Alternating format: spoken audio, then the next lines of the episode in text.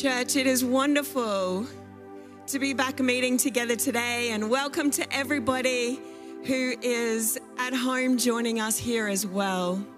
Well, we couldn't wait to get back to church and into this pool, and Melita and Robin could not wait to be sharing in with you today what God has done in their life, and we celebrate with them today, church. So join with me as we hear Melita's story. Thank you, Jody. How are we, church, this morning in the presence of God? Bless you. Um, yes, so my name's Melita. Uh, family's from Torres Strait. Um, please make welcome my mum and my two friends, Tony and Larissa.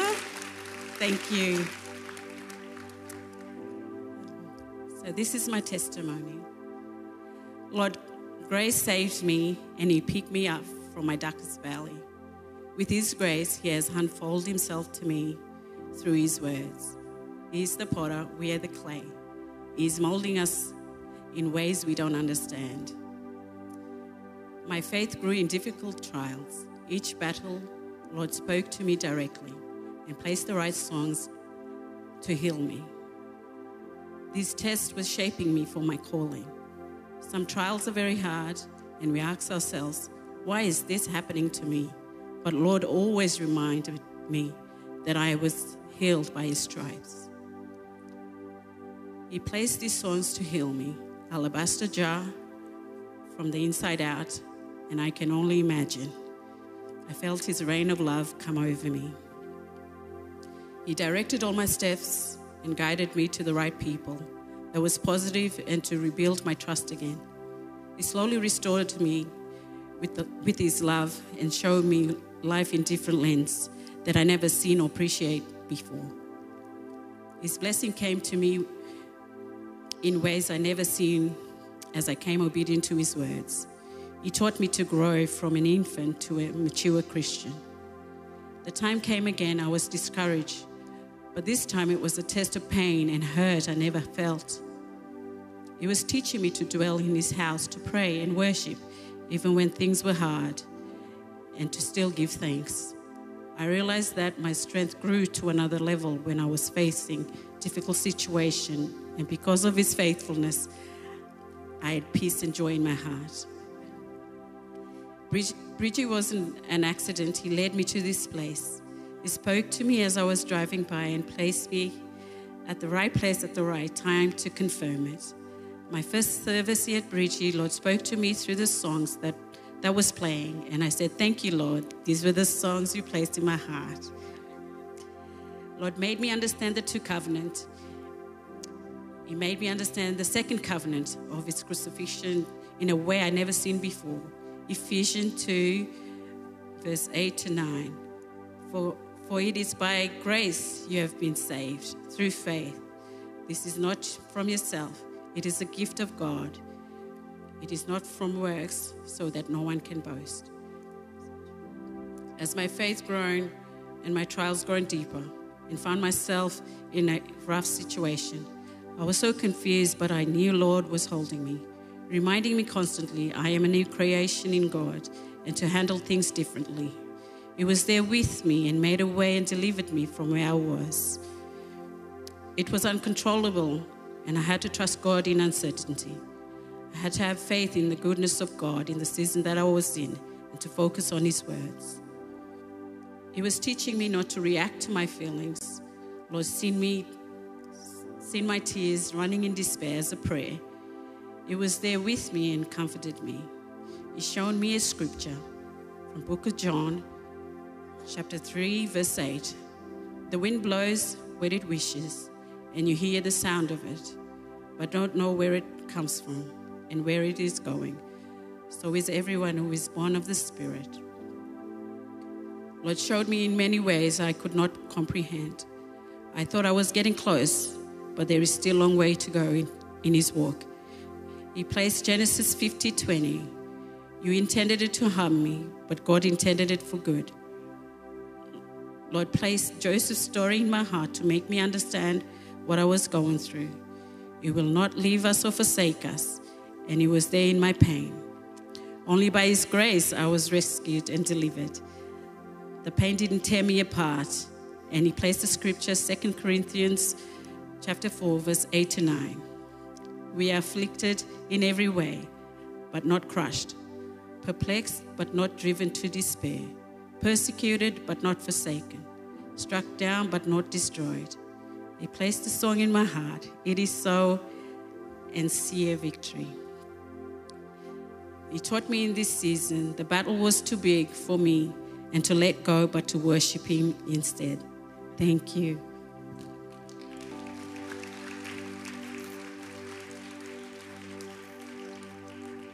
We're going to pray for Melita now. Jesus, we thank you that in Melita's story, you are faithful. God, you've been holding her close on her journey. And I see, God, your spirit in her. I see this love of your word that you've placed in her heart. I see, Lord, the ways that you've carried her through the toughest of times in her life, and you've never left her. Lord, your presence is with her today. She's loved you for a long time, but she feels the call today to testify in this public way to who you are washed clean, set free, made new in new Jesus. And we celebrate your work in her. We rejoice with her and we praise you, great God, for all that you are yet to do in and through her life. We praise you in Jesus' name. Amen. Melita, do you confess Jesus Christ to be your Lord and Savior? I do. Amen. It is on this profession of your faith, and because you've requested it, that is our absolute privilege to baptize you in the name of the Father, the Son, and the Holy Spirit.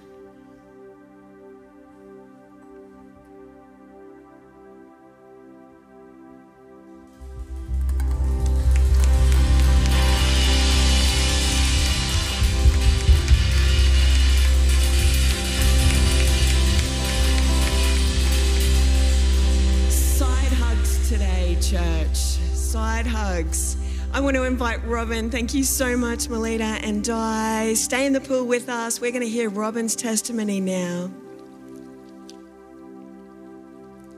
Another amazing story of God's work. Thank you, Robin. Hi, I'm Robin, and uh, and this is my testimony. During my childhood, my parents sent me to Sunday school, and for a time, I enjoyed going until I didn't go anymore. Hence, my background, I can say without any doubt, was not religious, as I did, didn't believe in God. My journey began when I was asked on a few occasions to, send, to attend Sunday services at Bridgie. Having remembered some parts of Sunday school, I declined each time as I, as I wasn't really interested as I was going through some of life's difficulties. These difficulties and work took precedence in my life. Shortly after that, I became aware that Bridgie was holding an Alpha course, and although I had a very limited understanding of what this was all about, I became interested. During the Alpha course, I was camping with family when I had a most unusual but pleasant experience I just couldn't explain without any precision. While I was waiting for family to arrive in Camp Kitchen for dinner, a lady and her granddaughter, who I had never met before, was sitting opposite me. The lady began talking to me about Christianity. It became noisy, so we went outside. She prayed for me. At that time, I experienced the most peaceful feeling I had ever had. Now, when I look back, I know it was the touch of the Holy Spirit. I completed Alpha and met some wonderful people. In particular, our group facilitator Joan and Pastor Jody, who helped me on my on the beginning of my journey. They answered questions I had and suggested what books I might like to read as I like to read. From then onwards, I found an intense interest in trying to find a connection between God, science, and history. And I could not get my head out of, out of scripture and books. I was looking for the big ticket answers on creation and how it all worked and fitted together. I remember one morning reading a science book on my balcony on elementary particles. And and and the relationship of these particles to other particles for them to function in balance with, with each other. It was then I asked myself the question Am I trying to prove or disprove that God and science can or cannot coexist? And what about the theories and significant findings in science over time? I realised that while science could certainly answer and substantiate many questions, it could not answer and substantiate others. What was required was something much more intelligent for the universe to keep functioning in balance in the way that it has for many years and continues to do so. And I gradually came to understand that that, that something is our Creator God. The more I read scripture, both the OT and the NT, as well as science books, the more passionate I became towards God. I started to develop a relationship with God through my reading. Looking back now, it was a slow beginning, but it was a beginning. My attendance in church was still poor, as I was still going through some of life's difficulties, past and present. However, that all turned on its head when I went to the Omega course at Bridgie. For me, the course was perfectly aligned with where I was at on my journey with Christ. The timing could not have been any better. During the course, four of us connected very well. Andrea, our facilitator, is just an enormous wealth of knowledge on Christianity, and she continues to work with us in strengthening our relationship with God. An example of that was when we all burnt our past in a pot together. And this was such a great way to bring life, to bring to life what Christ has done for us. Without a doubt, I would not be here this morning if I did not have such wonderful support on my faith journey. And it is such a privilege and a blessing for me to move on in my, new, in my new life in Christ through the grace of God. Today, I publicly acknowledge Jesus is my Lord and Saviour. I acknowledge that He died on the cross so that my sins are forgiven. This is my testimony.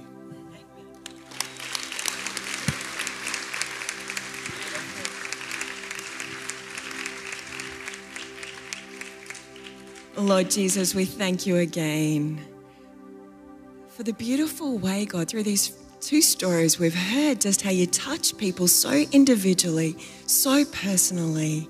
And we thank you for this incredible journey that you've had Robin on, drawing her to yourself. From the moment she was born, you knew her and you knew about this moment. So we thank you, God. We thank you for your work in her life. We thank you for opening her mind and opening her heart to see you. We pray, Lord, that you'd fill her with your Holy Spirit. More of those encounters, God, with your peace. Lord, we pray that you would use her to speak the truth that she has found in you to the lives of others. We thank you and praise you and speak your blessing over Robin this morning in Jesus' name. Amen. Robin, do you declare Jesus Christ to be your Lord and Savior? I do. It is on this profession of your faith, and because you've requested it, it is our privilege to baptize you in the name of the Father, the Son, and the Holy Spirit.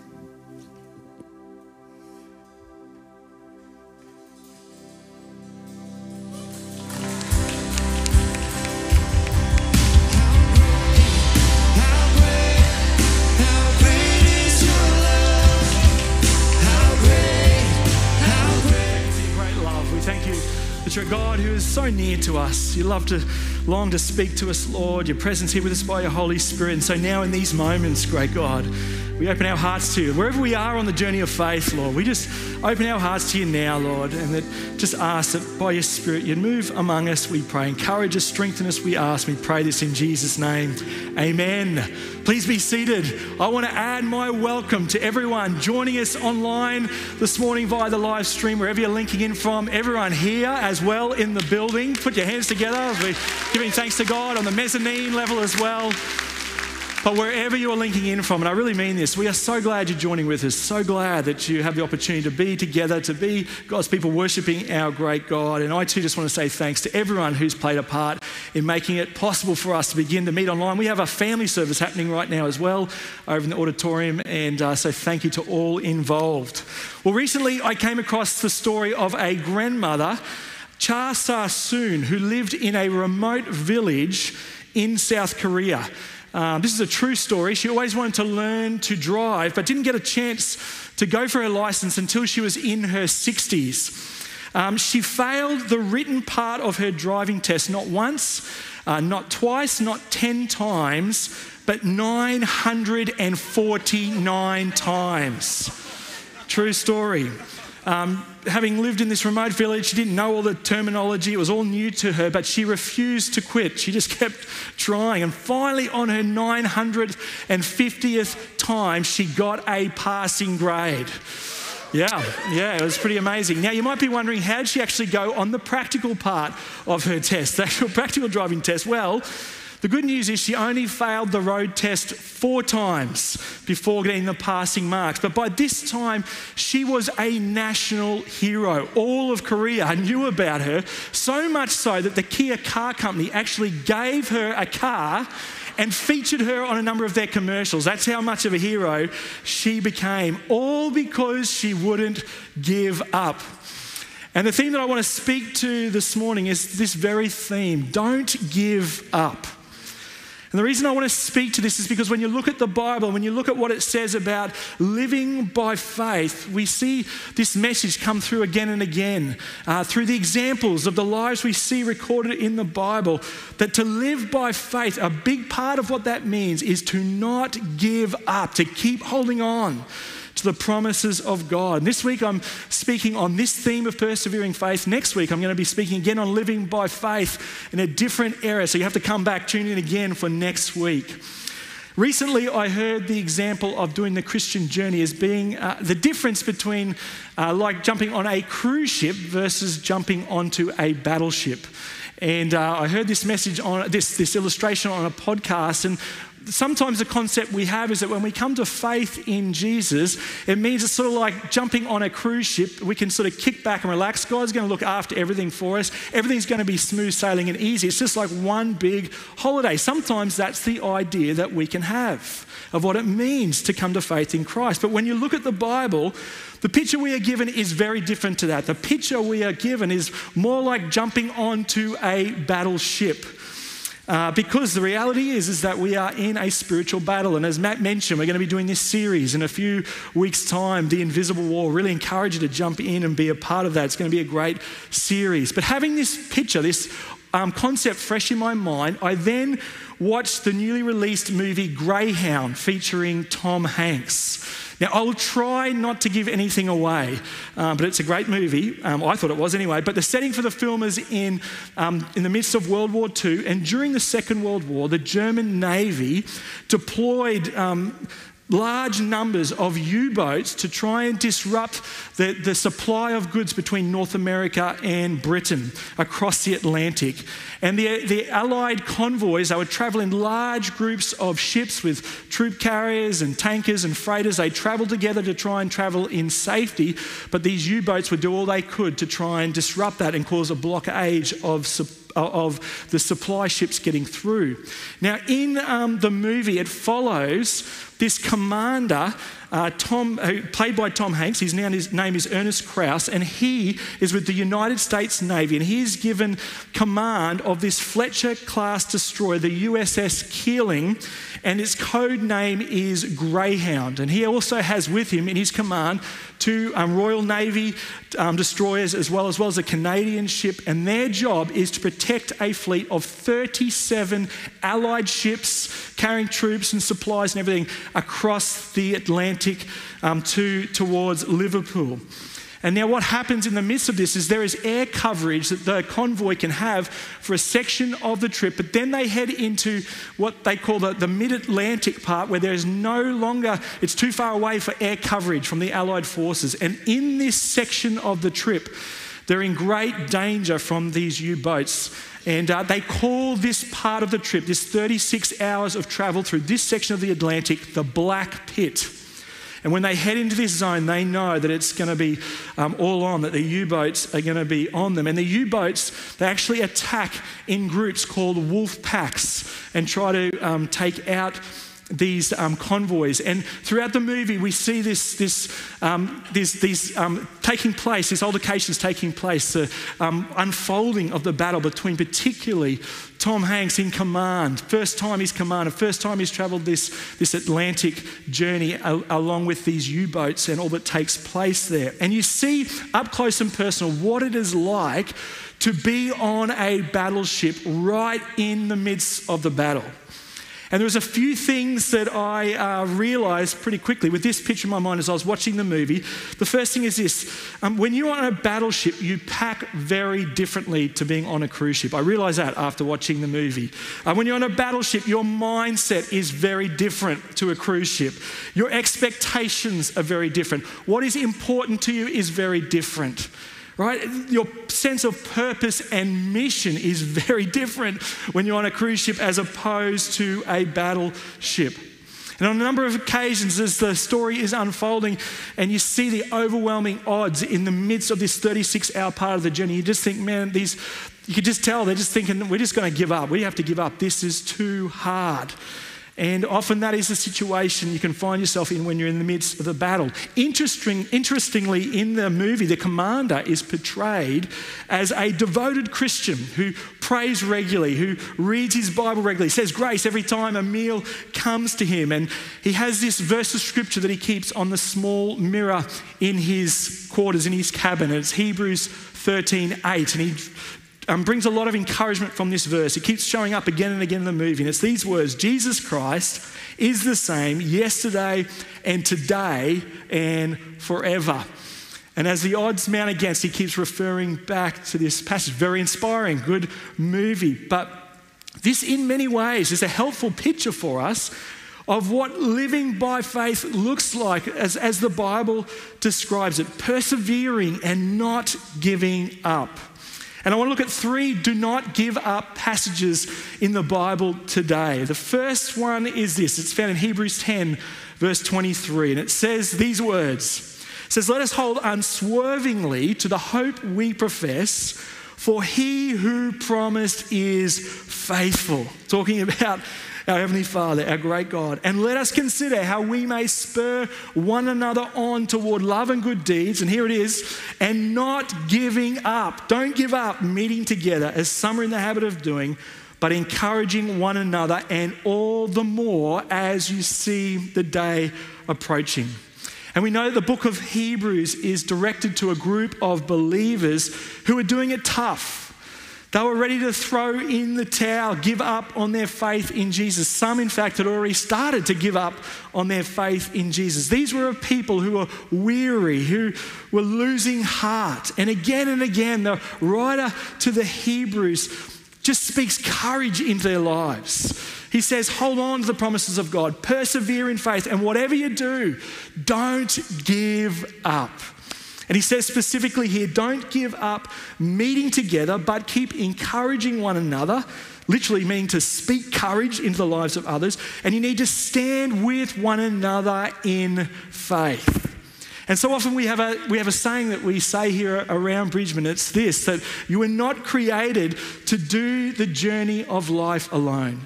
We were created to do life in community with others. And uh, it's why this is so important. We are to encourage each other. When we come to place our faith and trust in Jesus, not only are we forgiven, not only are we set free, not only do we have new life in Christ and the gift of the Holy Spirit, but we are also placed into His family, into God's family. Why? It's so we can encourage one another. It's so we can stand with one another. And we need this if we are to live by faith and not give up. And the writer to the Hebrews says here this need does not decrease in importance the longer we do the Christian journey, doesn't decrease in, in, uh, in importance the longer we do the journey of faith or the more mature we become. But actually, he says here it becomes more and more important the closer we get to Jesus coming again.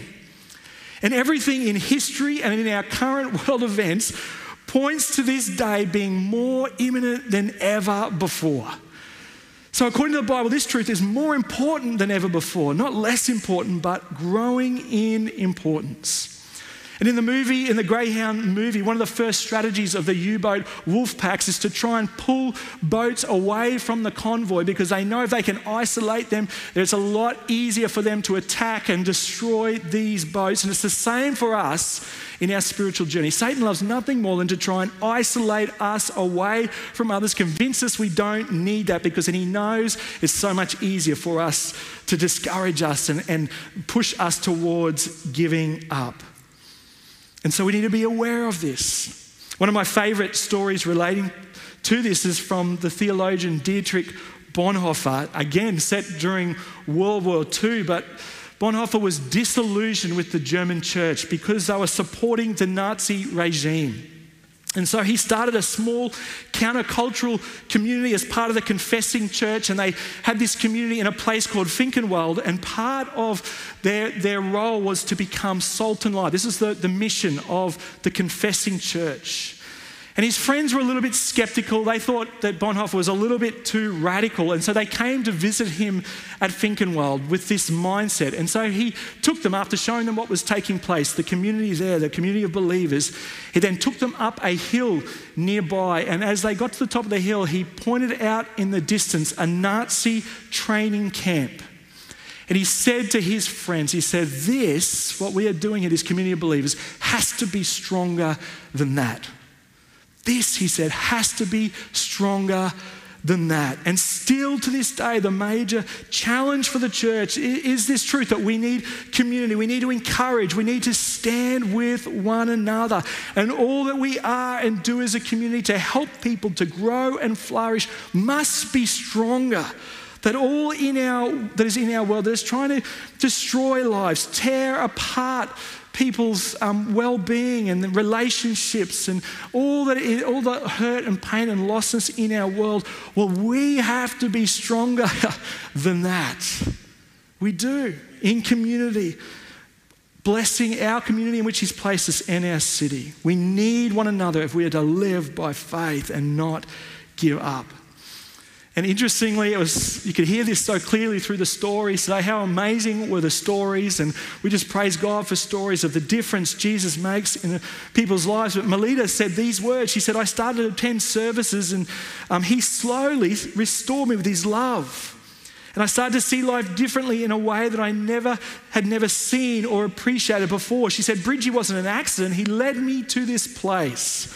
He spoke to me as I was driving by and placed me in the right place at the right time to confirm it. My first service here at Bridgie, the Lord spoke to me through the songs that were playing, and I said, Thank you, Lord. These were the songs you had placed in my heart before I even came here. Isn't that encouraging?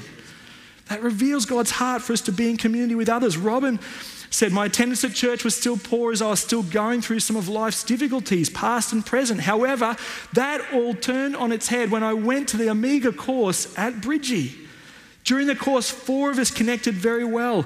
And she said, Without a doubt, I would not be here this morning if I did not have such wonderful support on my faith journey. Do you hear how important this is? This is God's word to us. Do not give up. But encourage one another, get others around you, make it a priority to connect in online to services or come and gather in person or link into a connect group, join a prayer group, join one of the courses, the Alpha course, the Omega course. But this is so important that we meet with one another, encourage one another, stand with one another if we're to live by faith and not give up. Here's the second do not give up passage, Luke 18 1. It says these words Then Jesus told his disciples a parable to show them that they should always pray and not give up. And the parable Jesus would go on to tell them was the parable of the persistent widow. And the point Jesus was making to his followers was that there is power in prevailing, persistent, persevering prayer. There is power when we pray and we don't give up. Some see repeatedly asking God for the same thing as a lack of faith, as though well, we don't really believe that God has heard our prayers. But Jesus is clearly saying here that prevailing prayer is actually an expression of our faith and that it moves things in the spiritual realm. And we see this in Ephesians 6, looking at the spiritual battle. Paul concludes in verse 18 with these words He says, And pray in the Spirit on all occasions with all kinds of prayers and requests. With this in mind, be alert, always keep on praying for all the Lord's people. There is again. And earlier this year, I was reading John White's book, The Fight, and he says this about prevailing prayer. He says, Hell's legions are terrified of prayer. Satan trembles when he sees the weakest saint upon his knees. Hell was so fearful of Daniel's resolve to pray that we read of an all out attack in the heavenlies on his prayer. An angelic visitor told the trembling prophet these words, Daniel 10 Do not be afraid, Daniel. Since the first day that you set your mind to gain understanding and to humble yourself before your God, your words were heard, and I have come in response to them. But the prince of the Persian kingdom resisted me 21 days. Then Michael, one of the chief priests, came to help me because I was detained there with the king of Persia. Here we see human prayers and battles in celestial places. Such is the power of persevering prayer. Praise God that Daniel prayed and didn't give up. And I think one of the greatest modern examples of the power of prevailing prayer and the influence and impact it can have is the story of Count von Zinzendorf and the Moravians. Zinzendorf was born into Austrian nobility. He was very wealthy. And being a count, he was expected to follow his late father's footsteps into government. And he did this as he was told 1721, he became the king's judicial counselor at Dresden as a, as a young man of 22 years of age. However, at this same time, he came to faith in Christ. It had a massive impact on his life. And he ended up opening his estate to Protestant refugees coming out of Bohemia and Moravia. And this community was formed on his estate, and they called it Herrnhut, meaning under the Lord's protection. And over a number of years, this Christian community, this community of believers, grew in number to around 200 or 300 people. But for a season, they began to experience some divisions among them as a community. And so they decided to devote themselves to prayer and to seeking God. And on the 5th of August, 1727, 14 of the brethren of this community, they prayed and sought God all night. It was a powerful time. And then just a few days later, on the 10th of August, they had an afternoon gathering where the message was spoken, preached, and they, the message was on the Holy Spirit. And the community was so impacted by this message about the Spirit of God that they continued praying and worshiping all night through until midnight. Something was stirring in their midst. And then three days later, they were at a midweek Wednesday night communion service, and in that meeting, the Spirit of God fell upon them as a small community of believers, and they experienced a spiritual renewal. And you can read all about it, incredibly powerful. And out of this flowed um, they, they started to pray 24 hours a day on hourly watches, and that prayer meeting went on for 100 years. How is that for a prayer meeting? 24 hours a day for 100 years. And although they were very small in number, the impact, the influence of their prayers actually ended up reverberating around the world and would have a direct impact on and influence in the, the occurrence then of the Great Awakening, this revival that was spread across England and, and across North America, where hundreds of thousands of people would come to faith in Jesus. This revival, this move of the Spirit of God that would break out. And it all links directly back to this small group of believers praying. And one of the ways the influence took place is two leaders of that great awakening movement was John and Charles Wesley. And they were at the similar time on a boat traveling from um, England across to Georgia in North America. They were wanting to do some ministry there. And while they're on the boat, this storm came up, and it's well, well documented this account. But some of the, the English people on board just started to cry out in fear in the midst of this storm. But John Wesley noticed on the boat this group of Moravians, and they weren't crying out in fear. They had this peace, and they were just gathered together very calmly singing hymns in the midst of this huge storm. And he looked at these group of Moravians and he looked at the English people and he realized, I don't have what they have. I don't have the peace of God. I don't have the assurance of salvation that these Moravians had. And so after he'd been to Georgia, he returned back to England. That, that account like impacted him deeply. He came back to London and he realized he didn't have that. He didn't have that personal experience of peace, that personal relationship that these Moravians seemed to have. And he got back and he was trying to do ministry over there and it wasn't fruitful at all. And so he went to the famous Aldersgate meeting, Aldersgate Street meeting in London, which was led by the Moravians. And it was there that he encountered for himself what it means to have that personal relationship with God through Jesus. And it transformed his life. He experienced that assurance, he experienced that peace. He documented the words, well known, that his heart was strangely warmed as he had this personal encounter with the living God. And then John and Charles Wesley would go on to lead the great awakening, hundreds of thousands of people come into faith, move the Spirit of God, all linked back to this small community of people who kept praying and didn't give up. I want you to see the power of prayer, the power of persevering, prevailing, persistent prayer. And you know, for us as a church, from right at the very beginning of this church 28 years ago, there is a prayer that we have kept praying again and again. Right from the outset, it's a prayer that God would move in a similar way, do a renewing, reviving work in our community, in our city. And over many years, this prayer has been prayed and prayed faithfully and persevering in prayer for this. And we have seen God do some incredible things in this time. But the word to us today as His people is to keep praying and not give up. There is yet more God wants to do. There's still so much need in our community, in our city, so much more God wants to do to bring His blessing to the lives of others. And so we need to keep praying and not give up. And here's the third passage, the third do not give up passage today. It's Galatians 6 9. And it says this Let us not become weary in doing good, for at the proper time we will reap a harvest if we do not give up. There it is again. And Paul interestingly says the exact same thing in 1 Thessalonians 3:13. He says, "And as for you brothers and sisters, never tire of doing what is good." And why does Paul keep mentioning this? Well, one commentator on this verse in Galatians 6 writes this. He says, It's because active Christian service is tiring, it's exacting work. We are tempted to become discouraged, to slack off, even to give up, is what this writer says. And it's true. Paul knows that all of us have this tendency to want to focus on ourselves rather than on others. It's this selfish, sinful nature within us, and it keeps coming out.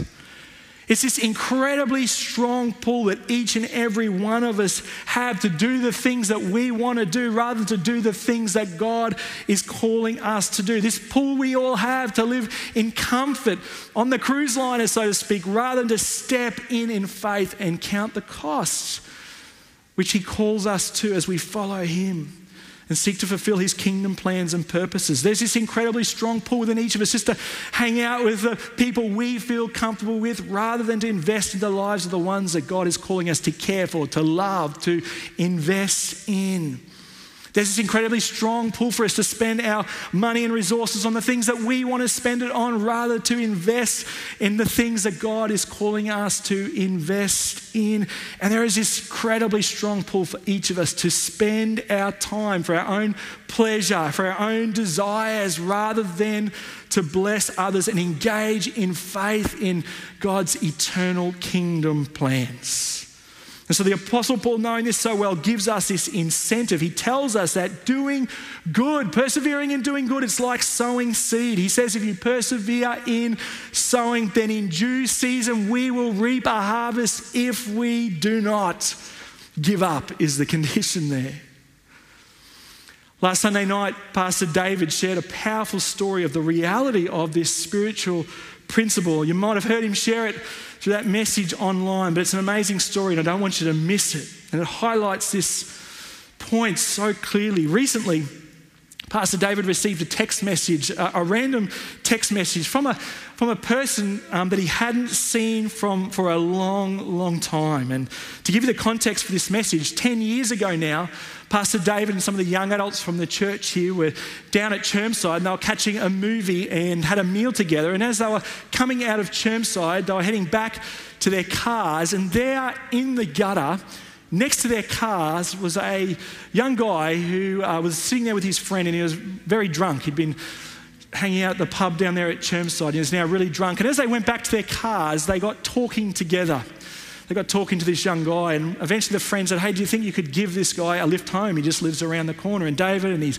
mate Dan said, Yep, for sure, we can, we can give him a, a lift home. And as they were driving home in the car, they got talking about church and got talking about God and the Bible and who is Jesus and had this great conversation. And as this guy was about to get out of the car, they said to him, Hey, you really should come to church sometime. You really should come to our church. We'd love to have you with us. And they scratched around the car and they found this Bible in the car. And so they wrote in the front of it. And David, Pastor David, just put his phone number in there and then gave it to this guy and said, Look, take this Bible. We'd love you to come to church sometime. Here's my number. Reach out to me.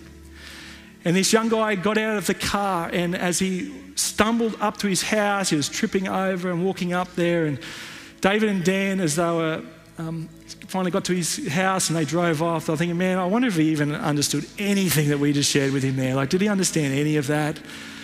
I wonder if he'll ever reach out or if anything will come of that. And they left driving away wondering and um, what would happen. And sure enough, they heard nothing. Nothing came of that. It's easy in those situations, isn't it, to become a little bit discouraged and to think, well, what was the point of that? What was I doing that for? Well, just two weeks ago, Remember that happened 10 years ago. Two weeks ago, David gets this random text. Let me read the text to you. This is what it says It says, Hello. Do you guys remember when you gave me a Bible and a football? They don't remember giving him a football, they remember the Bible. Do you guys remember when you gave me a Bible and a football? When I asked you guys for a ride back home from a club at Chermside because I was too drunk? I still have your writing on my page of my Bible that you guys blessed me with all those years ago. I wanted to send you a picture of what one of you have written on a page for my life, as it has inspired me so much that I cannot begin to explain. I have been a sinner for a very, very, very, very, very, and I can't say how many times I will write very a sinner. But I will say that you were there just for me on that very night. I have given my life to Jesus, my Lord and my Savior. Please tell me if this is one of you. I do have a pic which I'm trying to send, but my iPhone is not sending. I took a pic of the page of my Bible which one of you guys wrote for me Ephesians chapter 6, verse 10 to 19. It's been almost eight or nine years. David says more like 10 years, but you guys, from what I can try to remember, attended Bridgeman Baptist Church or something like that.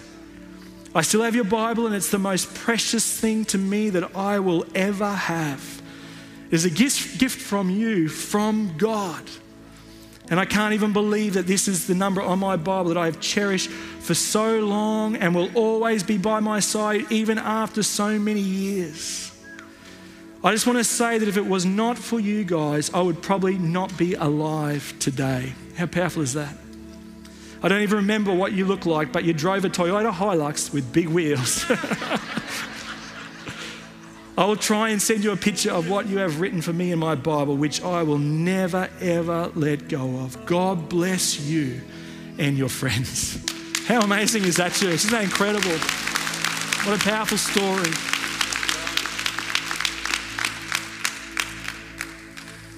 But I want you to see from that story how a seemingly little seed sown in faith, with seemingly no results, so easy to become discouraged, to give up. I want you to see what an amazing example this is of this exact spiritual truth we are talking about this morning. Let us not become weary in doing good. For at the proper time, we will reap a harvest. We long for a harvest. God's blessing be poured out if we do not give up. And that is the message today. Don't give up.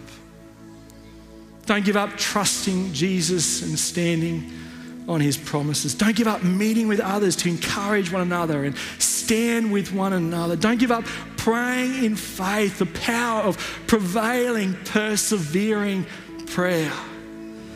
Don't give up doing good to others and sharing the good news of the hope and life found in Jesus, even when it's costly, even when you can't see results, even when you get discouraged or there's criticism. Don't give up. Keep sowing faithfully because this is what it means to live by faith. Maybe you're tuning in, linking in online, or here this morning in the service, and maybe you've been feeling like just giving up on life altogether. I want you to hear this morning your Heavenly Father says to you today. He says to you, Don't give up. There is hope in Jesus. Don't give up. Look to me. I created you. I made you. I love you. I have a plan and a purpose for your life. I want to be in relationship with you. And maybe this morning the message for you is to come to Jesus for the first time. You feel like giving up on life? Well, I want you to hear this message. Don't give up this morning. Come to your Heavenly Father. Come to Jesus and experience the hope and life found in Him. And so, church, this is God's word to us today as we keep pressing forward in faith. We're going to have an important church meeting after this service talking about some faith stretching visions God is calling us to, but the message for us is not to give up, to keep pressing on in faith. But maybe as well today, this is a message for some individually today.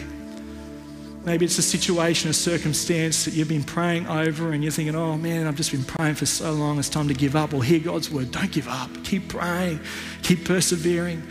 Maybe it's a circumstance you're in where you just feel like you're pouring out and nothing's coming back, but you know God's called you to be there. Well, I want you to hear the message this morning. Don't give up. Keep persevering. Keep serving. Keep pouring your life out because the harvest is coming. It's so worth it. Whatever your situation or circumstances, I pray that by the Holy Spirit, He's taken not my words, but His word to speak into your heart, your life, your very situation this morning. That's my prayer. That you be encouraged, that you be strengthened this morning. And so, this is our call to live by faith and not give up. So, we're going to join together in prayer as we do that now. Let's join our hearts together as we pray right now. If you're watching online too, just want to encourage you just to tune in for this time of prayer as we respond. Oh, Heavenly Father, we thank you for your word. It's so powerful, Lord. We thank you for your spirit that takes your word and applies it to our heart, Lord. And firstly, today, Lord, I want to pray for some tuning in. Feel there may be some who are here in the service or tuning in online, and maybe they're just feeling like giving up on life. It's just too hard. Well, if that's you this morning, as we're just in the attitude of prayer, I want to give you an opportunity just to respond to Jesus. I want to give you an opportunity to place your faith and trust in Him and know the hope and life that is found in here. The stories we've heard today through the baptisms, powerful stories, you can know that in your own life as well. As if you're here this morning in the service or tuning in online, I just want to encourage you to pray a prayer like this in your own heart. Say, Dear Lord Jesus, today I come to you and I surrender my life to you. I want to ask for your forgiveness for living life my own way. And today I want to come and place my faith and trust in you. I ask you to come and to forgive me. I ask you to come and to fill me with your Holy Spirit, to give me the life that is found in you alone. And Lord, I pray that you will come now, Lord, that you will lead me, Lord.